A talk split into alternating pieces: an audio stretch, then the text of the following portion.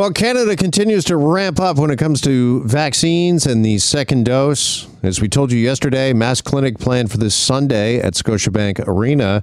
But with another delay in the shipment of Pfizer, there has been plenty of renewed talk about mixing and matching and vaccine shopping. Dr. Gerald Evans is with Queen's University and joins us now here on 640 Toronto. Dr. Evans, nice to speak again. Yeah, good afternoon, Jeff.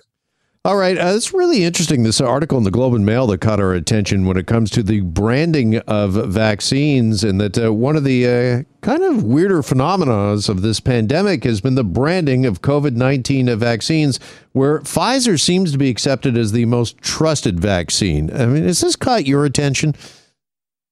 Uh, absolutely, because uh, it it actually represents a, a, kind of a fairly common phenomenon we see in how people think, and it's a form of uh, cognitive bias, a way you think about things, and this is called availability bias.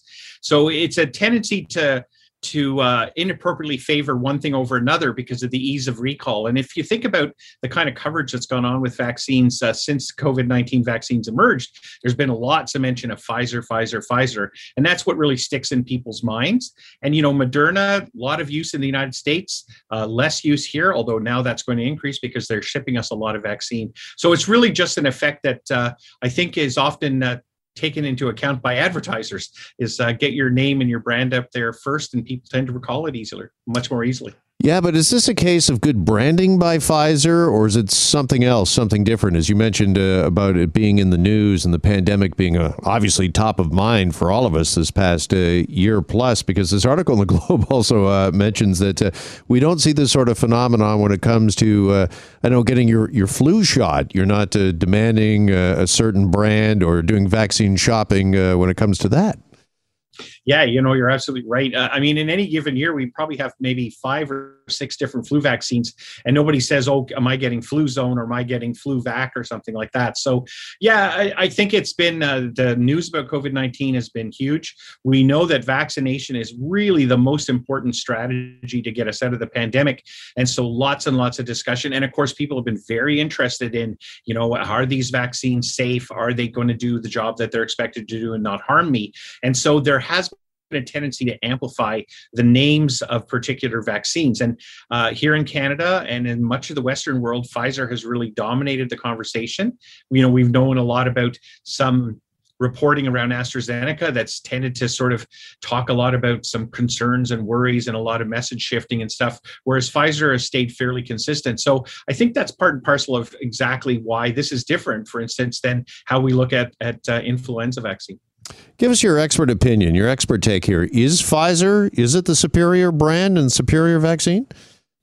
Uh, no, uh, it is uh, clearly equivalent to Moderna.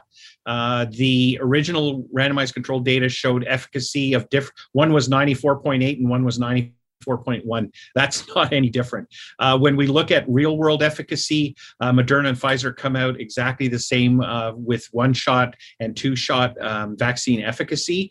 Uh, in fact, an indirect comparison done in the States uh, that was published about a month ago or so suggested Moderna was, you know, marginally but not statistically significantly better.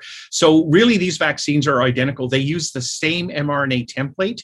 Um, there's a slight difference in the size of the dose you get. You get a larger dose with Moderna and a smaller dose uh, with Pfizer, but essentially these vaccines are equivalent. I, I, don't think you can really separate them at all uh, based on their efficacy or their safety or their composition.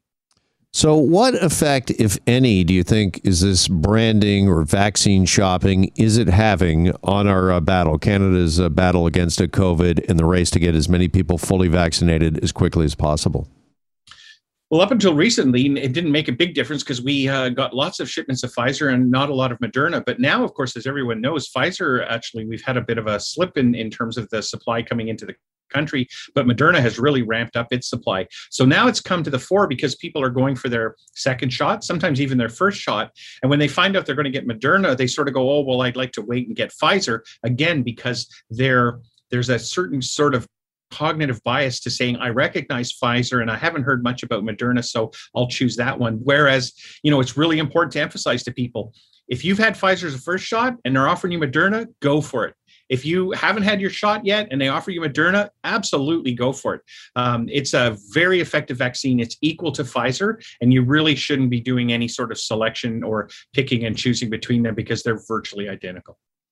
Just finally, Dr. Evans, at the end of the day, is maybe this a conversation a good one? And the fact that this is in the public consciousness, it's, uh, I don't know, raise the profile of uh, vaccines, vaccinations, viruses, and uh, just how important that is going to be uh, today and into the future? Absolutely. I'm really hoping that uh, people have been able to take all this discussions we've had about how we measure vaccine efficacy, how we look at vaccine safety, and that, and really begin to understand the enormous amount of work and uh, and science that goes into the development of these vaccines, uh, which are now going to be our, our real exit strategy for for COVID-19. And hopefully that'll spill over to them having a better understanding of vaccination in general, and and hopefully reducing that uh, infamous thing we call vaccine hesitancy where people are a little bit concerned about getting a vaccine. We really want them to get vaccinated. It's probably one of the most, if not the most important public health measure that's been introduced in the last two centuries.